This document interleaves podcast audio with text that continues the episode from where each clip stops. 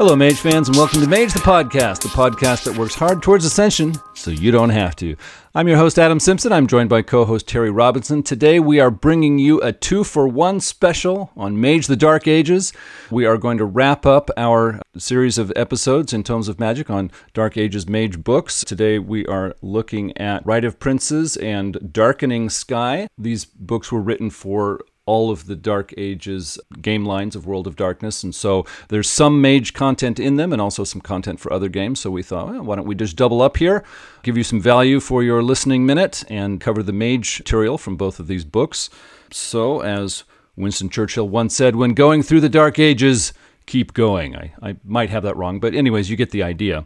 So, before we get into it, Terry, are there any announcements? My only announcement is the fact that I did not realize that Right of Princes was the companion volume to Spoils of War, which is another book that covers the four things and also covers things like mass combat. But I thumbed through that and I'm like, nope.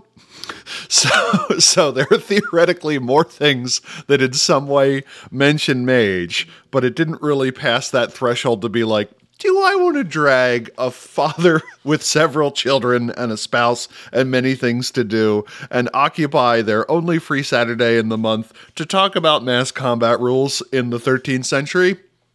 No, think I'm good. So we actually have a conversation with Jacob Klunder, who is one of the authors for that, where we will be going over that, discussing kind of the mage specific stuff. We may also talk about Dark Ages Fae. So there may be a little bit more Dark Ages in the pipeline. Yeah, I, I noticed that it, did mention that that book in the beginning of Right of Princes, and I, I, took a quick look. It's like I just don't think Tomes of Magick really needs to cover this, but I'm, I'm glad our podcast is covering it in another way. Yeah, and that's the only announcement I have. Well, we are starting off today with the first of these two books, Right of Princes, which came out in 2003. There were three authors, one of whom was Stephen Michael DiPesa, well known to Mage fans for his contributions to Revised Edition and other parts of Mage for World of Darkness. Clocks in at 125 pages. And Terry, can you start us off with a walkthrough? I will be glad to. So, the thing that I always forget when dealing with books that involve vampires in any way is the fact that the prelude fiction is probably actually going to involve things happening, and that these characters are probably established with long backstories. And wouldn't you know, when I went to the White Wolf wiki pages, like, here are the five characters from the prelude, here's the 11 other books that they're in, here's all their character sheets, and I'm like, darn you, vampire fans! It involves an argument between two vampires about what to do with some prisoners after witnessing a bunch of people being hanged and or decapitated. One is killed while an ambassador is talking. We get a peek into how vampires view things, seeing mortal as fickle and quick changing. The set of vampires recognizes that some sort of peace may make sense, and one of them is held kind of prisonery ish one person is held hostage, but we learn that the f- the real Golconda are the friends we make along the way. Seemingly nothing happened otherwise except for vampires talked about things. Do you have any thoughts about the prelude fiction, Adam? Yeah, I, I, kind of assumed we would be reading about the vampires since they are quite popular to World of Darkness fans. And although it did focus on the vampires and didn't mention mages, it did a good job of showing what the book was about, and that is taking a step back to look at the big picture and long term goals rather than short term goals. Some vampires grab one of their enemies, and one of them is saying, Hey, we got our enemies right here. He's tied up. Let's let's end him. And they're like, No, wait, there's a bigger picture here. We can use him to accomplish some long term goals. And he's not really our number one enemy enemy. He's just an annoying guy. So why don't we use him instead of lose him? And it's like, oh, uh, okay, yeah, we can take a step back and think about long term goals. So it fit for this book. I, I thought it, it worked well. Moving on to the introduction, we indicate that Dark Ages Vampire introduced pooling backgrounds, and there needs to be systems and descriptions to deal with five players, just potentially having up to 100 character creation points to put into a background. And then it's like mages like the Batini and Hermetics tend to be in charge. I'm like, oh, good to know. We get the idea of domain, D E M E S N E, which covers kind of an area of control, which can translate into a domain, D O M A I N. If I need to use both in the same sentence, I may refer to the former as demesne and just kind of annoy everyone. So th- these are different in that You also have domain in the vampire sense, which is the area where you can freely feed, which is different from herd, which is the people you can freely feed from, and they may or may not overlap. So, my questions going into this book is going to be Does it give me an actual system that kind of makes sense? Do we get an explanation of what society and power like looks like in this era? And do we get an idea of how the politics work? And those were kind of the questions I feel the introduction set up, and we'll see if the book delivered on those. Do you have any thoughts on the intro, Adam?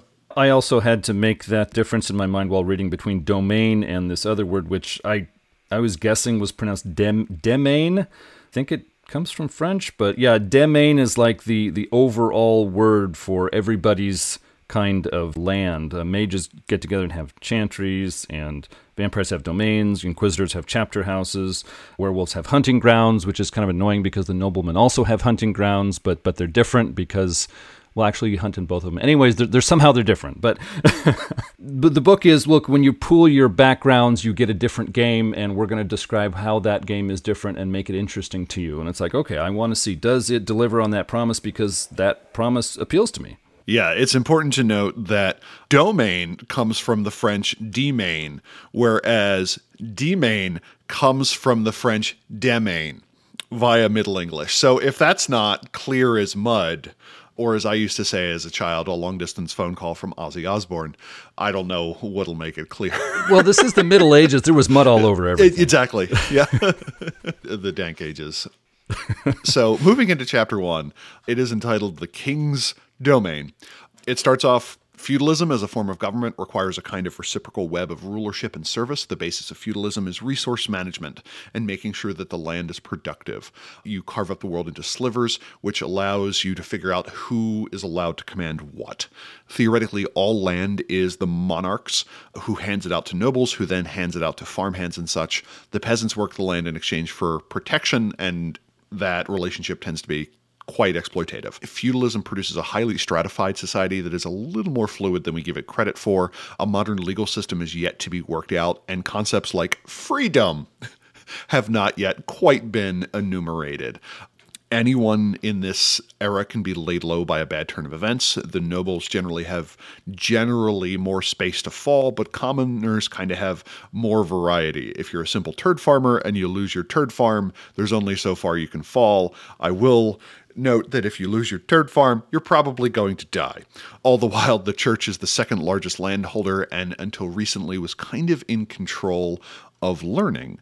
We then get some more information on what dwellings are like. Most people live in the country rather than a city, living in a village organized around maximizing agricultural production and protection.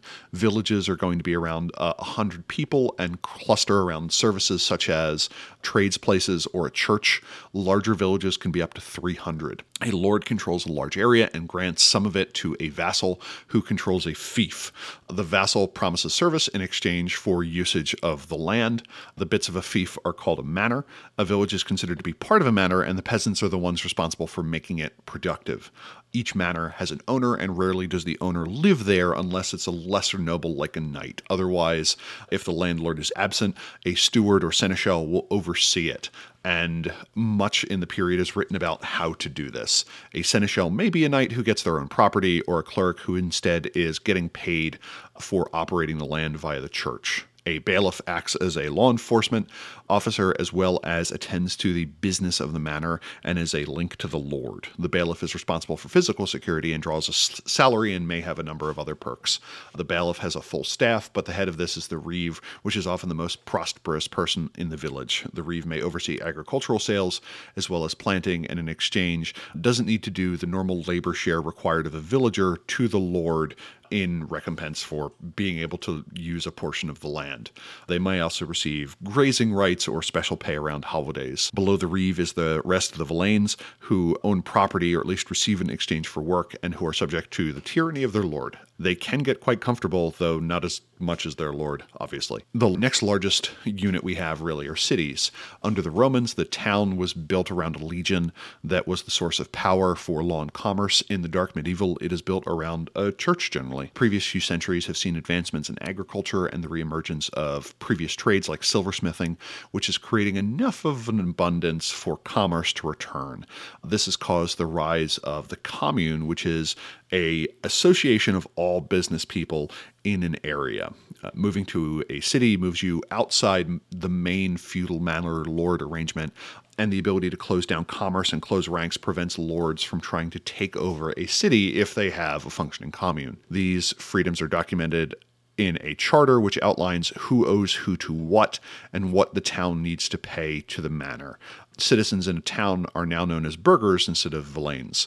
Everyone in town likely is a merchant or a craftsperson, so their houses and workshops tend to be the same place and serve as both a trading house, workshop, as well as home. Surnames are emerging during this time and commonly identify who you are or what you do. Trade is controlled frequently by guilds, which determine the regulation of wares, as well as doing things like checking scales and making sure that prices are maintained. Clothing and cloth is the most important guild or set of guilds, and and after cloth and the cloth trade, the next most important thing tends to be real estate, like renting and owning townhouses or a block of buildings.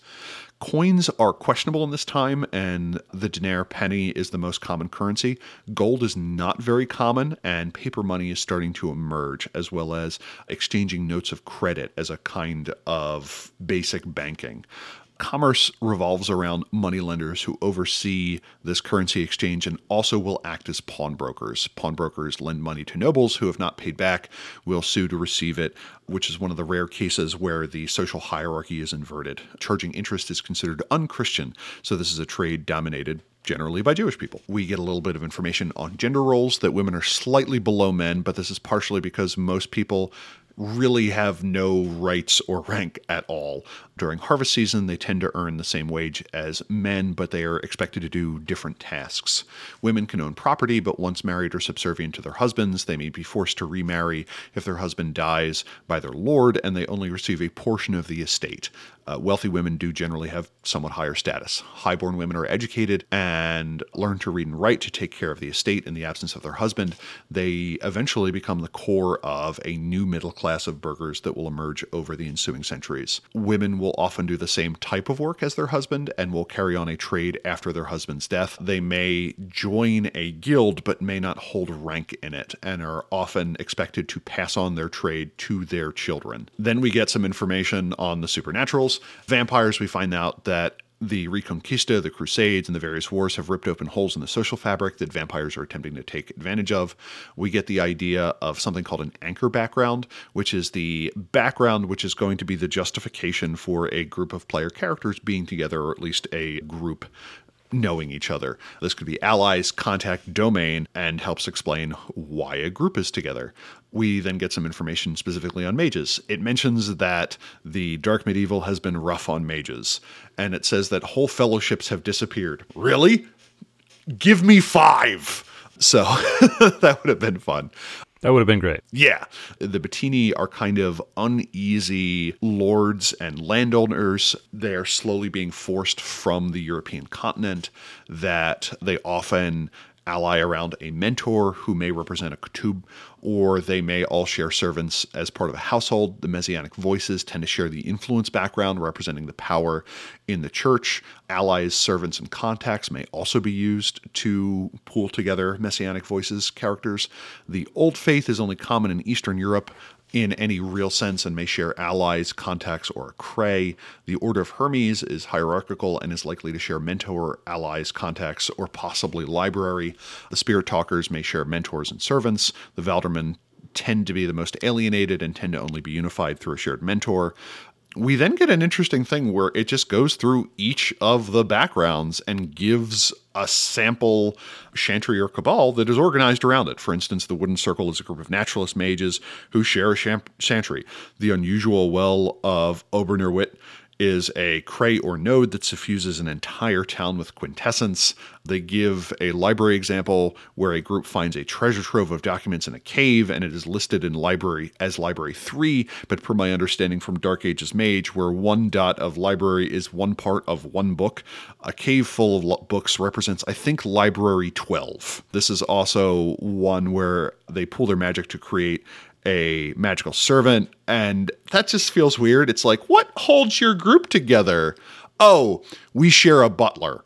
Okay. Not sure how I feel about sharing Sanctum, in that they tend to be pretty specific, but the book kind of mentions this and then walks it back and goes, eh, it should really only happen if they're all part of the same fellowship and they all largely agree on its interpretation. This chapter to me really filled in a lot of the holes of how the medieval world worked those were some of the sections in Sorcerer's Crusade that I most enjoyed. Sadly, we did not get lengthy paragraphs on fashion, which tends to be my favorite section. we got one throwaway mention to someone wearing a cap instead of a wimple in Darkening Sky, but no, no line is perfect. The explanation of social roles I found very useful this kind of started the trend that happens in a lot of other books where multi line authors aren't quite sure what to do with mages. Like the apex of this was in World of Darkness Combat, where each line got a chapter, and it's like, here's how you can use Embody plus a kitchen blender to deal aggravated damage to a werewolf in the Umbra. And I'm like, yes, give me more information. And I'm like, oh man, we're coming to the mage chapter. This is going to be great. And then you get to the mage chapter, it goes, magic's hard and complicated. I don't know, make something up. I'm like, really? That's that's why I bought you. and I'm like, and you go through the fellowships, it's like, Hmm. Batini mages may share servants, allies, or contacts. Messianic Voices characters are different and may share servants, allies, or contacts. The Spirit Talkers are often widely dispersed and they may share servants, allies, or mentor. And you're like, that's all just the same thing in different orders. And it's like, servants, allies or mentors. And I'm like, mm, okay, I understand. I think I under- I see where this is going. So I wish there were a little more mage specific stuff like locations and so on. We did get the the sample groups, and I appreciated that. But what did you think about the, the chapter one, Adam? I thought chapter one was pretty good. The section in the country was a helpful guide to village life and its officials. And then right after that, in the city helps us understand how city life at that time was different from country life. And and it, it made sense and it, and it, was helpful. I started out reading about all this detailed history, and it, it read kind of like a history book. And it's like, do I need this? And I started thinking, no, actually, yeah, I, I do kind of need this, really, because in modern day world of darkness, you know, when the NPCs have some trouble, oh, we're going to lose our apartment, we're going to lose my car,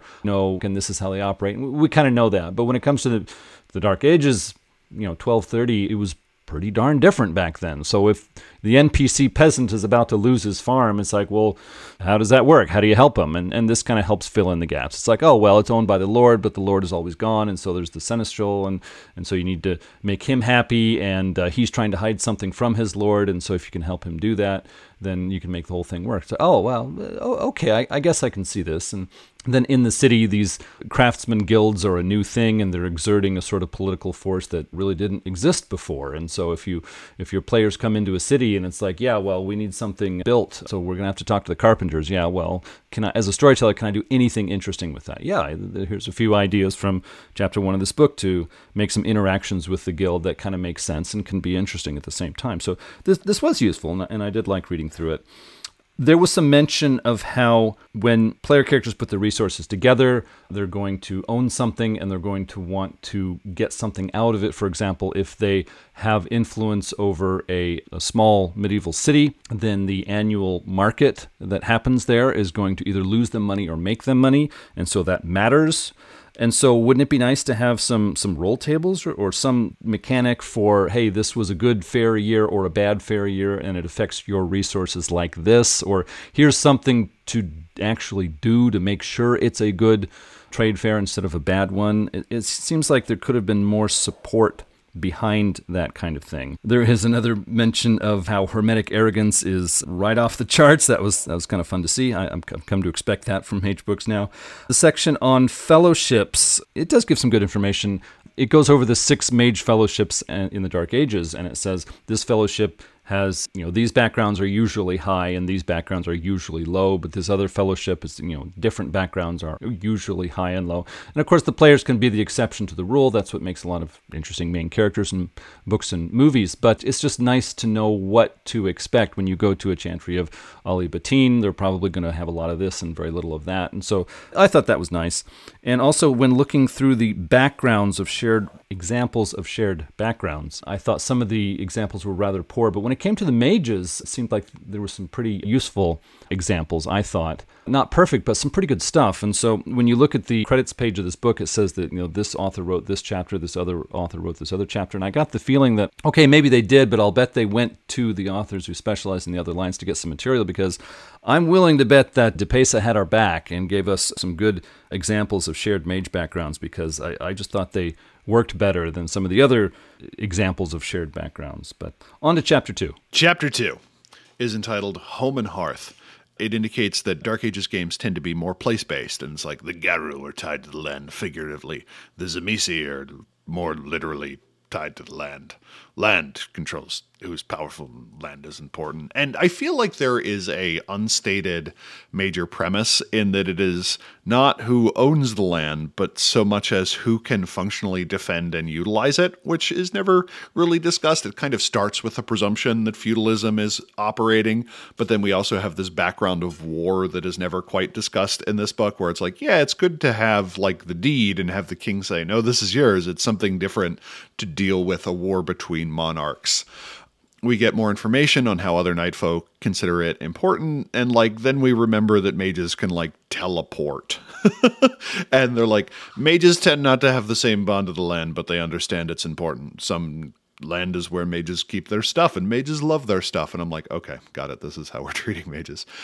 They're like land can also have a cray. Don't mages mages love crays don't they Crays are often far away from mortal areas, which makes it harder on the Batini and the Hermetics, but the Old Faith and Spirit Talkers are totes fine with that.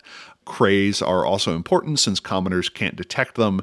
Anyone who's snooping around will be met with suspicion. I think it said something like polite insistence, and then it's like if they're trying to to take your cray, they will be met with great violence, and that will be used to defend crays. But that many crays every year are successfully taken I don't know of an example in literal mage history where a cray was ever taken from one group to another, like over the several million words of mage, and it's like, oh no, people come for these things all the time. We have like one and a half examples of them actually changing hands. And then it's like, also, crays may be attacked by Umbrood. So th- this didn't to me have a lot of mage information in it. But what what did you think about chapter two, Adam? Let's see. Chapter two it, it opened up with a section that may have been a, a, bit longer than it needed to be, but it talked about the importance of land, I guess more more culturally and in the minds of the people of the time. And I, I thought that was, although a bit long, I, I thought it was useful. I mean people in the 1200s did think of land a little differently than we do today. We buy and sell it rapidly and have no emotional attachment to it. I think back to my childhood home and I was there for like, what, four years. And it's like, yeah, that was one of the houses I lived in when I was little, so what? But 1200s, it, it was different. So I think that can be helpful to you know help a storyteller to get a, a, shift in their, their thinking. I was surprised by how it, it appeared to me that when the werewolves pool their backgrounds and share hunting grounds, they don't seem to get a lot of uh, bang for their buck. for, for most of the other types of games in Dark Ages, when they put their resources together, I see how they get a nice benefit from it. But from Werewolves, I, I just didn't see all that much of a benefit. And there was a short section for mages towards the end of the chapter. And yeah, I agree with Terry. It, it didn't say much. It was very generic. It wasn't very helpful. Um, mages defend their territory. It really matters to them. It's like, yeah, I kind of figured that. But other than that, it, I, I hate to say it, but chapter two was a bit of a disappointment for me. Onward to chapter three. Here we kind of get into the more nutsy and boltsy section. So you define an area that you want control over, you pick what it is, you pick what the nature of it is, you pick why you have control over it. Are you the Lord? Did the Lord give it to you? Mages may choose a domain that no one cares about, such as a swamp or ruins. Some mages will take advantage of mortal hierarchies and rise to the top of them because they have the benefit, unlike werewolves, of not being giant murder machines, and unlike vampires, of not being dead, and unlike ghosts, of being alive. So they can be like, you know what? I want this land. Okay, how are you going to get it? I'm going to buy it from that guy. Alternatively, I'm going to marry that person. Alternatively, I'm going to ask real nicely. Oh, cool. Those are options on the table. Are you going to use your magic to do that? No, I'm going to do the fact that I'm a normal effing human most of the time. Huh, that's pretty smart. Let's do it. We then get a little bit of a system, just a little bit of a system. Each person pays an experience point. You pick the background, you do some stuff in game, and ta-da! You have a background now reflecting your domain. If it's if it's yours that's being built upon, you don't have to pay that experience point your domain can translate into a domain, which then lets you pool other backgrounds. So basically, you say, This is our anchor to our area of control. This is what represents it. And now we can combine other backgrounds up to the maximum level of that background. So everyone pulls their point. They're like, this is our castle. This is our area of control. We, we have our six point chantry. This is now the most important one. We can pull other backgrounds now up to that six point. You can only combine backgrounds if it makes sense between characters. For instance, if Adam's character has three dots and allies representing a dragon that owes Adam a bunch of favors, and I have two dots in allies representing a bunch of wandering minstrels who will come rough up people with a precursor of what will later be known as the art of mimistry. We don't get to combine those two, where there is no dragon mime hybrid, at least in this game. Maybe later in Changeling we get that. Pooled backgrounds can be done as the sum of the backgrounds minus one per contributing player. So if we have three players contri- that all have kind of similar backgrounds and contacts. One has three, one has three, and another has four. Pulled together, that's going to be three plus three plus four. That's 10 minus one per player. Uh, that brings us down to seven. As I said, those pooled backgrounds can exceed your anchor background. The, the complication here is there isn't a lot of mechanical heft in Dark Ages to having something like Allies 5. Like, it is not common for many of these backgrounds that you would be pooling it. So, for instance, generally generally you're not going to be rolling like wits plus talisman. so so combining them doesn't necessarily do something. So a little bit more crunch on what we're actually doing with influence or so on or contacts or servants or something like that to me would have been a bit useful. Otherwise it is just kind of strictly additive. Like yes, I have 2 points in servants and you have 2 points in service and this represents that we have two sets of servants Okay. We then get some information on guards that it is hard for mages to get guards because obviously you are in league with the devil. There is no comment in the section that vampires do not seemingly have this problem, despite the fact that the whole reason vampires exist is that Cain spit in the eye of God. And you're telling me people are like, well, that person who doesn't have to breathe and is never awake during the day and has fangs, I'm going to work for him. This guy over here that smells kind of funny and mutters to himself occasionally, no, not going to do it. I, I am too pure of moral character to do it. It then mentions that in pagan territories, though, the people are much more likely to help mages be like, yeah, I like the cut of his jib. And then it's like, Hermetics have grogs. And then it just moves on. like, okay, thank you. Mage 1E core just, just defines a turb of grogs and never is it revisited, nor does it have to. Because once you have read about the turb of grogs, it's in there forever. Let's face it, you know, grogs are grogs. You know, you meet a guy, you must be a grog. Yeah, I'm a grog. Okay. Yeah. They mention that mages are more likely to have a few highly trusted guards than a large swarm, that arming them is hard, and your local lord is going to be like, So, why are you giving all these people swords? Which to me is actually quite a reasonable question. The Pope has outlawed crossbows for use against Christians.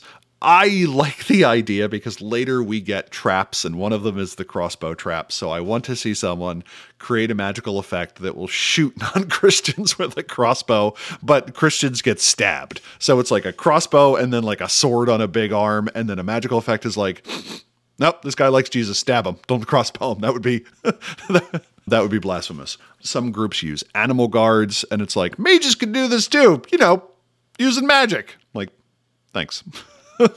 it's also weird to hear about the control over weapons because as an American, I can basically get a shotgun out of a vending machine. So it is weird to be like, you're like, pointy stick, you need to be licensed for that pointy stick. It's like, oh, I don't have my pointy stick license. Okay, give me the pointy stick back. Re- recruitment can be hard as merchant as mercenaries get rowdy if not kept o- occupied. This makes them sound like mercenaries are like Australian shepherd dogs or something, and you have to like hide their pay inside of peanut butter that you put inside of a pine cone and then hid under a bunch of sticks or something and be like, go get your gold coins. Okay, okay. And that way you can like tire them out so your mercenaries don't cause problems. And it's like the younger sons of cross people are a good angle. I'm like, okay, Good to know. We then get some information on actual houses in the sense that, like, where people live and such. Through much of Europe, wattle and daub is common, followed by stone or peat or something else. And it kept referencing Wales doesn't really have trees, but it has stones, so people build with stones. Good to know. You need three dots in craft or two in a specialty, which implies to me that hutcraft now needs to be a secondary ability that we just didn't know about. We get systems that indicate that you could build a house with resources one in two to five weeks for the first time in mage history, we actually have a resources system. Sweet merciful dink. In a town, you're expected to use timber frame or slate if that's common in your area, such as in Wales, where stone is common and wood is not. And you can do that for resources two or three. A warehouse can be built with resources three, and even the most basic of warehouses needs to be wood framed and, and fortified clay, except in Wales, where trees are not common and stone is. A church will require resources four and is generally built with stone, except in Wales, where stone churches are built with stone instead of wood, and a monastery which requires resources five. We also get some information that ruined castles are rare, and then it then it goes on to explain all the areas in Europe where it's like, well, if you really want to ruin castle, here's a bunch of them. The Albigensian Crusade, up south of France, Purge of Languedoc, just kind of full of full castles.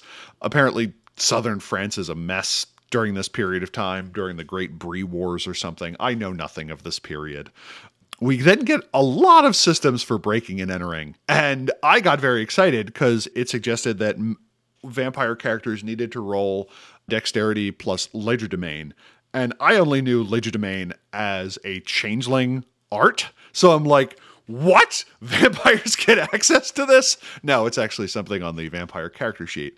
Just to indicate how nerdy mages are, even in the Dark Ages, we do not get legerdemain, streetwise, larceny, or really any ability that mages are capable of doing anything illegal to break into a place, which, which is fine because we get far too many systems on how to open a literal door. We get a system on how to cut a rope. Cutting cutting a rope dexterity against difficulty five for all those people who were kind of curious how that worked. It is also the case that, again, unless you're in Wales where things tend to be built of stone because timber is rare, your house is essentially made out of wheat. You can just punch through someone's house at any given time. If you have strength of at least two, you can just like Kool Aid Man your way into it, probably. Again, except in Wales, where it's probably made of stone, apparently. But I appreciate that these systems are there. We get surprisingly detailed systems on how to install traps and it outlines that it requires a certain cost and resources, a difficulty roll,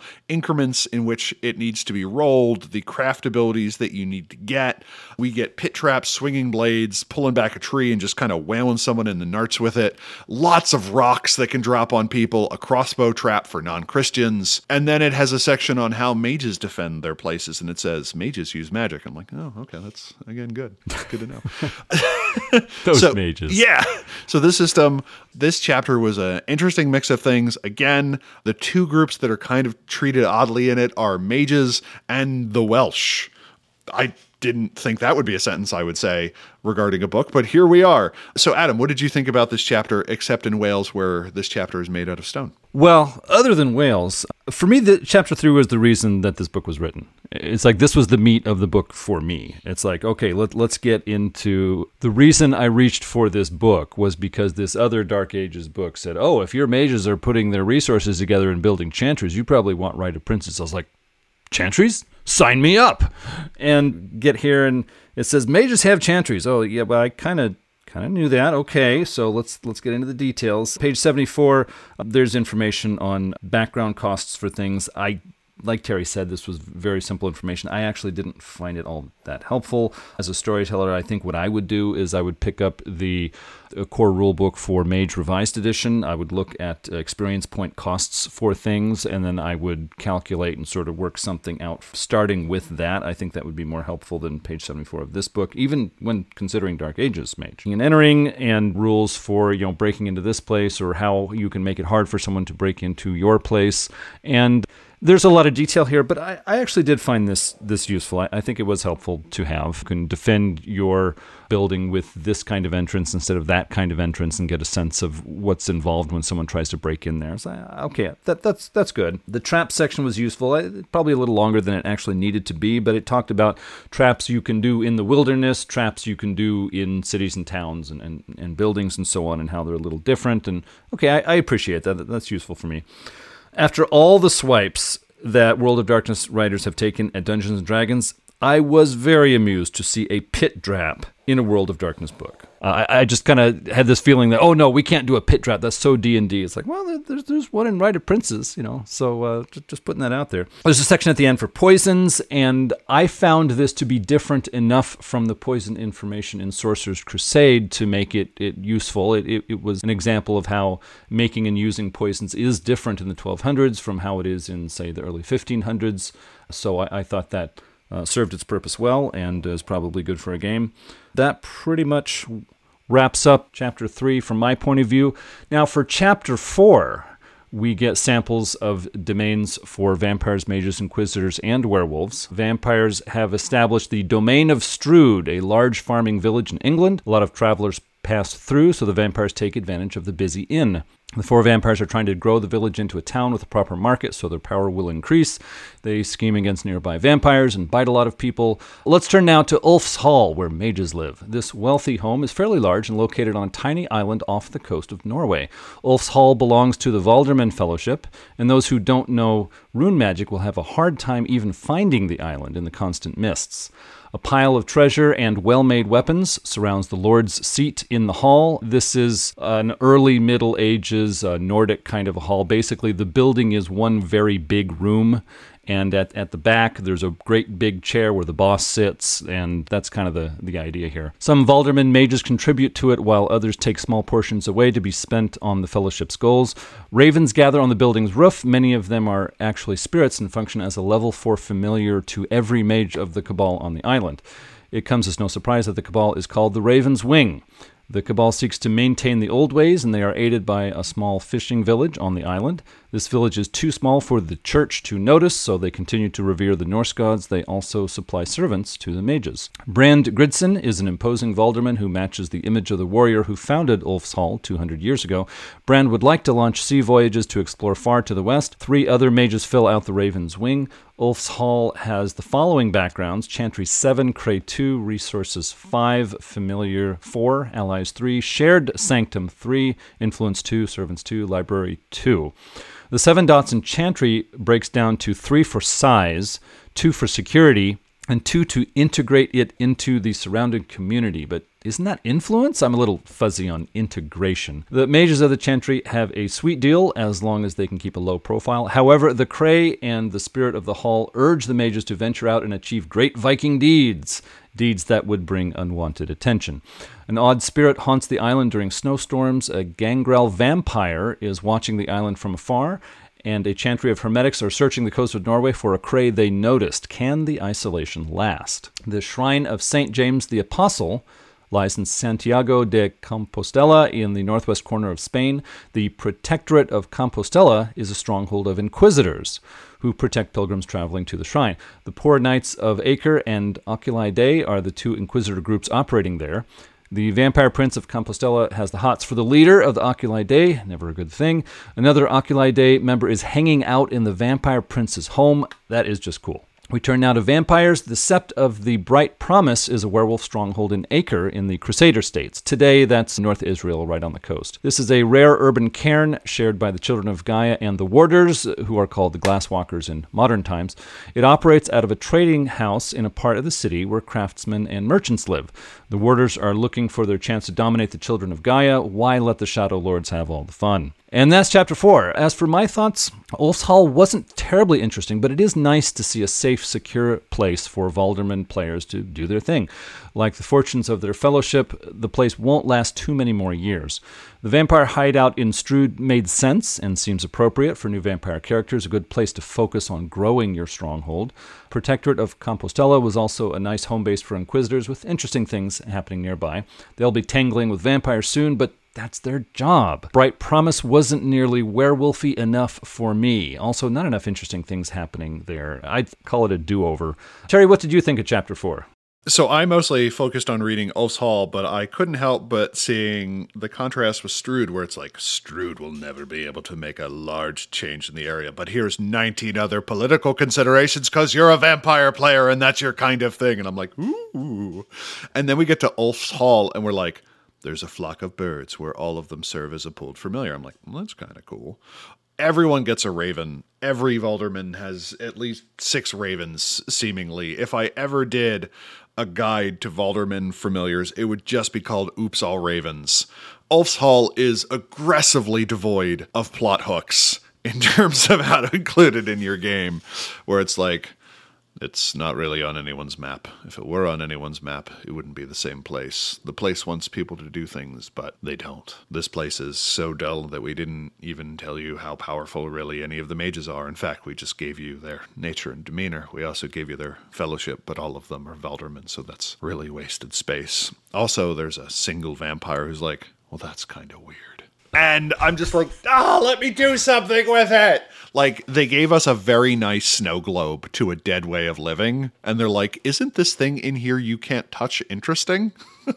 and if you did, you would drown. Uh, such is the way of things. That's the way mages frequently kind of identified. The other thing that I came away with so far, kind of from this chapter and from this book overall, is maybe I read Dark Age Inquisitor. It seems a little more interesting than at first I thought it was going to be. But that's what I, I thought about chapter four. What did you think about the book overall? This book approaches domain level play and I like that, but I don't think there was enough meat on those bones there for me. When I got again when I got to chapter 3, I thought there would be some information about how to build out a chantry or how to spend your background points to make this chantry different from that chantry. And instead we got breaking and entering and traps. It's like, well, okay, that that does that does kind of apply, but I would really like some more here. Also, I would like some systems, rules or roll tables or or, or something like that to see how it works when you use these pooled backgrounds over time. Like if you have pooled resources and that means you manipulate this craftsman guild in the city, okay, well, is business good this year or bad this year? I mean, can we, can we roll on this and, and see? It seems like if your resources are invested in something that's supposed to make money for you, then over time, your resource rating might go up or down depending on how good business is or how other people are attacking your source of income and uh, and that's just one example. I mean if, if you have influence in the in the local neighborhood that can be very important for a chantry of mages. It's like do the locals like us or do they hate us? I mean that actually matters. If they really hate us they might rat us out to inquisitors or, or something else. And so is there some system for you know we sent food into the the village uh, you know a mile down the road. Now is that going to help our influence go up or down over time? I mean let's let's if if this is the focus of a group of players, they've all sunk background points into it. It's like, yes, we are we are totally invested in this chantry. We want to see it do well. We want to see it grow in power so that we can grow in power along with it. Sounds fun to me. So yeah, I want systems for how the resources, influence, etc., go up and down over time. So it's like if, if we're playing this game, then let's play it already. Let's let's get into it. And again, just not a lot of meat on those bones. So a little little disappointed there there is good material in this book. I'm glad I read it. It wasn't a waste of my time. I'm not going to say I hated it. I just wish there was more in it. But uh, Terry, how about you? Yeah, the uh, I mentioned the opening questions of does it explain how the world kind of works in this era? definitely i really got a sense that i'm like okay i now have a better understanding of what the web of relationships in medieval europe was. The book was aggressively generic in terms of its place information. I thought there was going to be a little bit more information on this is how it works in the british isles this is how it works in islamic spain this is how it works in france this is what the holy roman empire this is what the italian city states are like. And it kind of assumed this generic franco German burger forest wheat field setup, which, okay, except for the periodic mentions of how things are specific, like the south of France having like castles for days that are unoccupied and there being little timber in Wales, so things tend to be made out of stone, which is now something I will be saying on my deathbed. So thank you, this book. The treatment of mages felt highly perfunctory. One of the things that I've gained an appreciation for is this book is both for mage players looking for information about how to run these things, but also for storytellers using mage in games about other lines. So it makes sense to me that a bunch of the nuances, maybe, of the fellowships tend to be cut off. So the messianic voices are simplified as just being tied to the Catholic Church. The spirit talkers are just a vestige of the old faith that tend to hang out near cemeteries or what have you. The Order of Hermes and the Batini are the the two hierarchical organized ones for instance, even though a lot of them have their own kind of structures, depending on where in the world you are. This felt like a tiny, tiny step to close the distance between World of Darkness and Ars Magica, but it was a very, very tiny step. We didn't get a season system. We got no indication of what high level backgrounds do. Maybe that is elsewhere. Like, for instance, the Technocracy books in Mage give you information on what 6 through 10 dots do for some of the backgrounds. We also get that kind of information in Rich Bastard's Guide. I wouldn't be surprised if there is a vampire book that's like, Guide to the High Clans or something like that, or The Road of Kings or something that gives that kind of information, and I just hadn't seen it. But there wasn't even like a reference to it if it does exist, and that would have been useful to be able to track it down.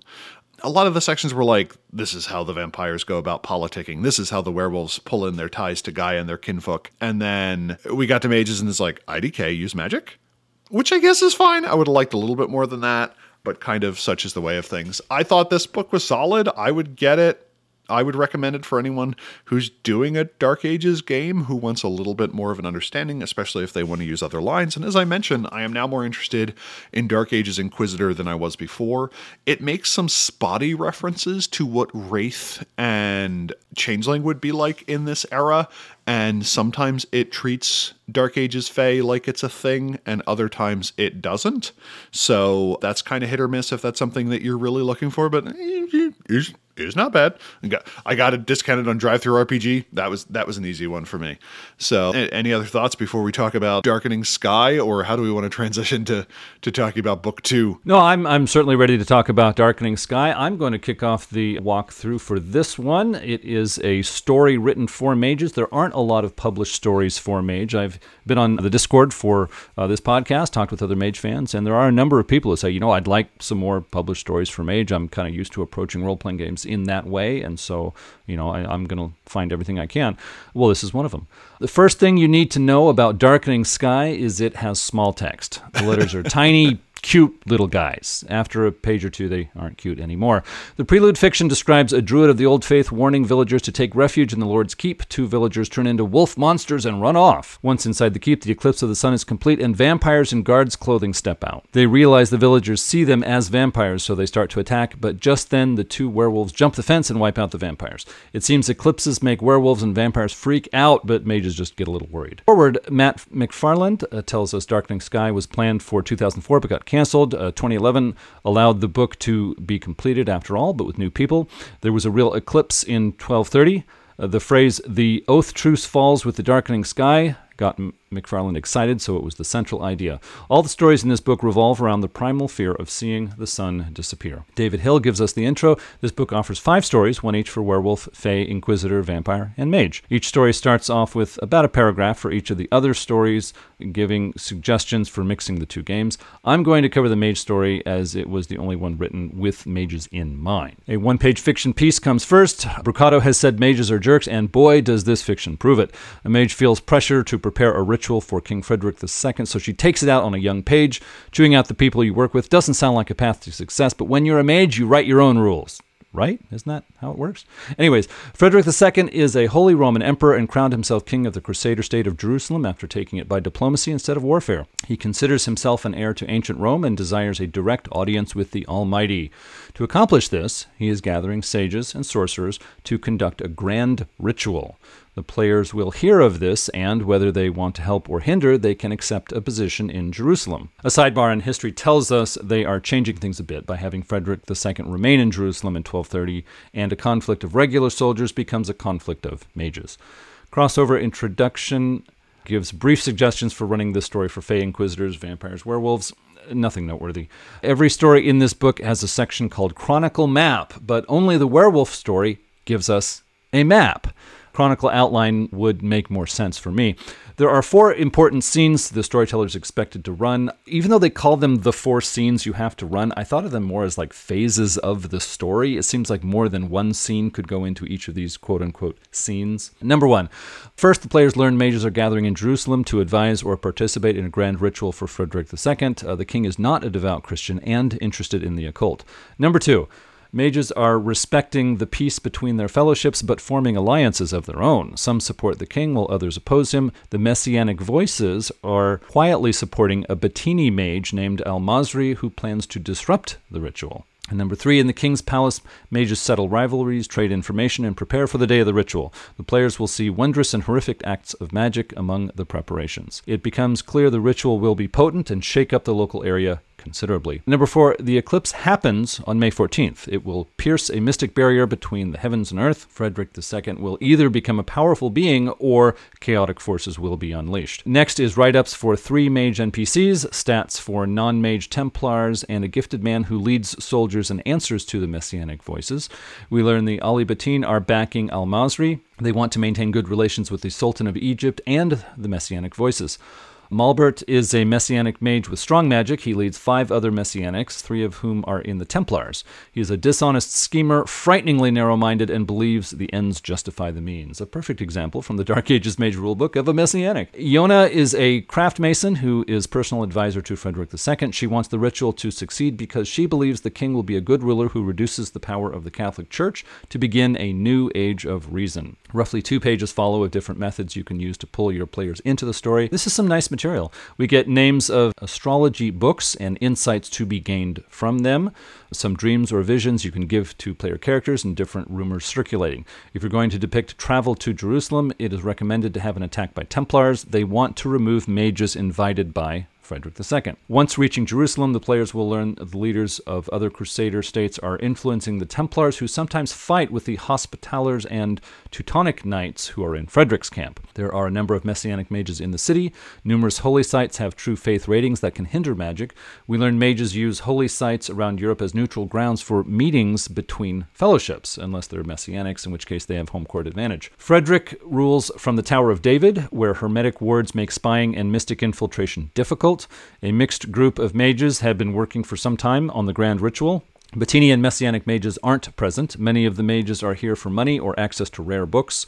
A bold quote is on page 122. This convocation of magi have learned that despite their willfulness, occultists will with wildly divergent philosophies can work together toward a single goal, a possibility their descendants might explore in the centuries to come. Yes, the formation of the nine mystic traditions started here, folks. Mm-hmm. Not sure I'm going to believe that, but I'm sure the author was grinning immensely while typing it. For those players who want to join the club and finish the ritual, they must accomplish something in the power category and something in the knowledge category. We get a few examples of projects they could work on. If capturing the souls of executed criminals, and teaching young children in captivity obtained through dubious means to communicate with spirits sounds unappealing, ask yourself if you're really dedicated to piercing the heavens. this opens up interesting role playing opportunities as players who want to infiltrate and then just stand in the back will ask themselves if they can stand by while crimes like this are committed. In order to complete a grimoire focusing on death, the players must travel to Cairo and get material from the Hemka Sobek. That's right, they're back! Nice to see them again, even if they don't make ideal dinner guests. Schemes and Counter Schemes is a great section that examines the elements of the story. The ritual will transform Frederick, so why don't we just kill him? We get the reasons why that's difficult, the consequences of that action, and the possibility that the craft mason will just take his place. If players want to help the ritual, they will oppose the Batinian Messianic mages, who are tough customers and have henchmen. If they want to pretend to help but sabotage the ritual, we get systems to handle that. We get another possibility some players won't think of steal Frederick's mundane treasure. With no funds, he can't continue his operation. The loot is hidden but not warded. I see great scenes of sneaking through the palace at night away from the places the mages are watching. The only story element not addressed here is when the ritual goes wrong. We read some mage will attempt the ritual and The eclipse can't be stopped. Can the players find out what will happen if the ritual goes wrong? How else do they plan for that possibility? If they can't find out, the players might panic and flee Jerusalem entirely. From here, we get details on the ritual, since no doubt it will be the climax of the story. Music and formal settings play prominent roles. The four cardinal directions each have a mini ritual with mages and guards operating a device. These involve the elements, and we learn how to effectively attack them uh, which can also be used to defend them. In the catacombs beneath the tower, prisoners are executed in large numbers to power the ritual. Many participants don't know. If the players can discover this sordid detail and attack or expose it, they can derail the ritual. The last component is the throne in the highest room of the tower. The focus of the ritual has 20 elite guards plus the craft mason defending. If the ritual succeeds, Frederick becomes a marauder. He turns his guards into monstrous automatons and retreats into a three layer cocoon for 24 hours. If the players can't destroy the cocoon, he emerges as a potent marauder bent on tearing up the city. At this point, NPC mages will probably help the players. A sidebar states if the players can't crack the cocoon, the storyteller could say it is empty when it opens. Problem solved. Everyone goes home. Don't be surprised if your players don't accept that ending. If the players supported the ritual, it states the crazed marauder with supreme power is an unexpected result. They are advised to talk him into acting normal and maybe everything will be okay. I'm sorry, but this is a ridiculously weak suggestion.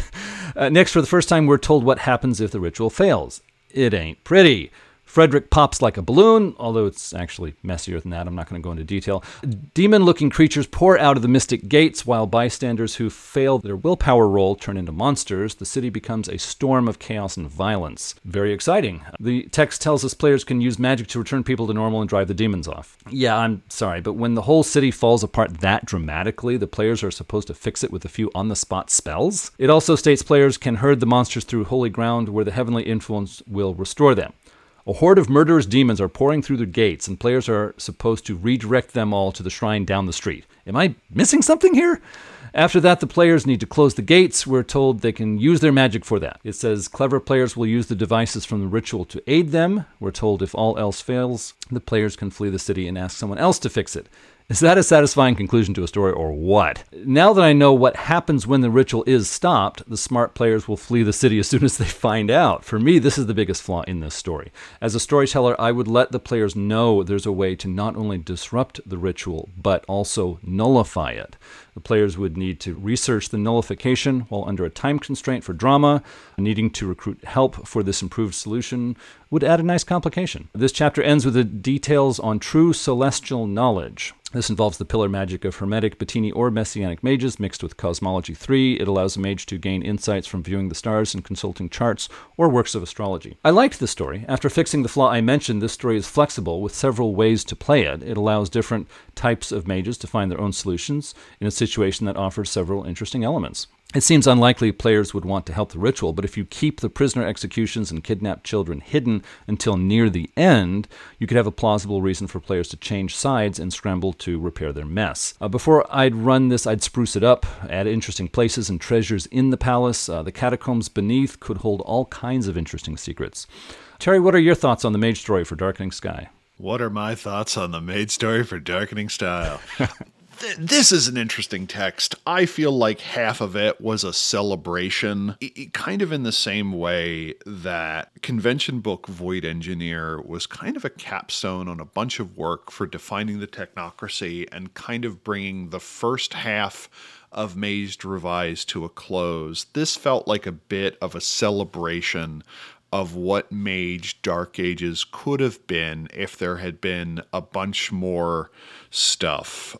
As you mentioned, we get mentions of the Wu Lung, the Taftani, the Hemka Sobek. I mean, who doesn't want who doesn't want a crocodile god reference in in their book? We get a mention to the Katab and House Golo, and it is just I don't know if a mage book can have fan service, but that's kind of what it felt like. It also leads off with one of my favorite quotes in Mage, and it says, But this book, Dark Ages line, began before the birth belongs to an era where it's easy for anyone with an internet connection to pick up basic history about the era. People and places mentioned in this chapter. Therefore, we won't waste much waste much time repeating mundane historical facts, though we'll refer to them while concentrating on dark medieval secrets. And I'm like, yeah, don't waste my time. I don't need all this stuff. I just find it myself. And then immediately it's like, uh, Frederick II was the third confessor to the secondary adjunct to Saxony, as we all know. And I'm like, yeah, we all knew that. I know it. Why don't you tell me some basic historical facts to prove that you know them? Yeah, I was lost immediately.